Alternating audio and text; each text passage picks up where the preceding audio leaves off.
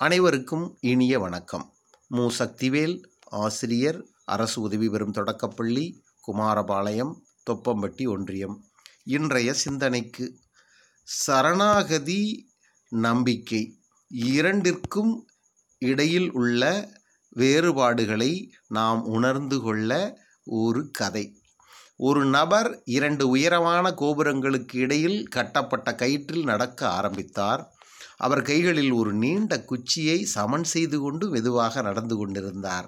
அது மட்டுமல்ல அவர் தனது மகனை தோள்களில் அமர்த்தியிருந்தார். தரையில் உள்ள ஒவ்வொருவரும் அவரை மூச்சு முட்ட பார்த்து கொண்டிருந்தார்கள் மிகவும் பதட்டமாகவும் இருந்தார்கள். அவர் மெதுவாக இரண்டாவது கோபுரத்தை அடைந்ததும் ஒவ்வொருவரும் கைதட்டி விசிலடித்து பாராட்டினர். அவர்கள் அவருடன் கைகுலுக்கி செல்ஃபியும் எடுத்துக்கொண்டார்கள் அவர் கூட்டத்தினரிடம் கேட்டார் இந்த பக்கத்திலிருந்து அந்த பக்கத்திற்கு இப்போது அதே கயிற்றில் நான் திரும்பி நடக்க முடியும் என்று நீங்கள் அனைவரும் நினைக்கிறீர்களா? என்று கேட்டார். அனைவரும் ஒரே குரலில் ஆம் ஆம் உங்களால் முடியும் என்று கத்தினார்கள். நீங்கள் என்னை நம்புகிறீர்களா? என்று அவர் கேட்டார். ஆம் நாங்கள் உங்களை வைத்து பந்தயம் கட்டக்கூட தயாராக இருக்கிறோம் என்று சொன்னார்கள். அவர் சொன்னார் சரி உங்களில் யாராவது உங்கள் குழந்தையை என் தோளில் உட்கார வைக்க முடியுமா என்று. நான் குழந்தையை மறுபுறம் பாதுகாப்பாக அழைத்துச் செல்வேன் என்று சொன்னார். திகைப்பான மௌனம் நிலவியது. ஒவ்வொருவரும் அமைதியாகி விட்டார்கள்.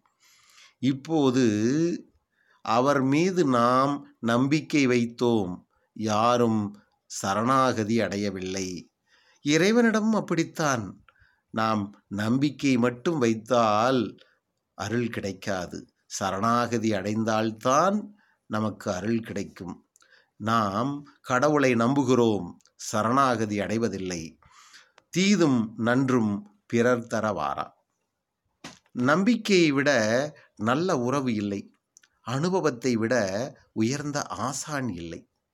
மொத்த உலகமும் முடியாது என்று சொல்லும்போது ஒருவேளை முடியலாம் என்று மெல்லியதாக உங்களுக்குள்ளே கேட்கும் குரலே நம்பிக்கை.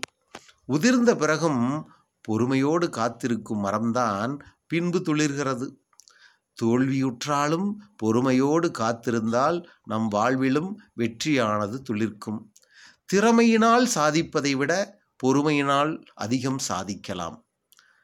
வாழ்க வளமுடன் வாழ்க வையகம். நன்றி வணக்கம்.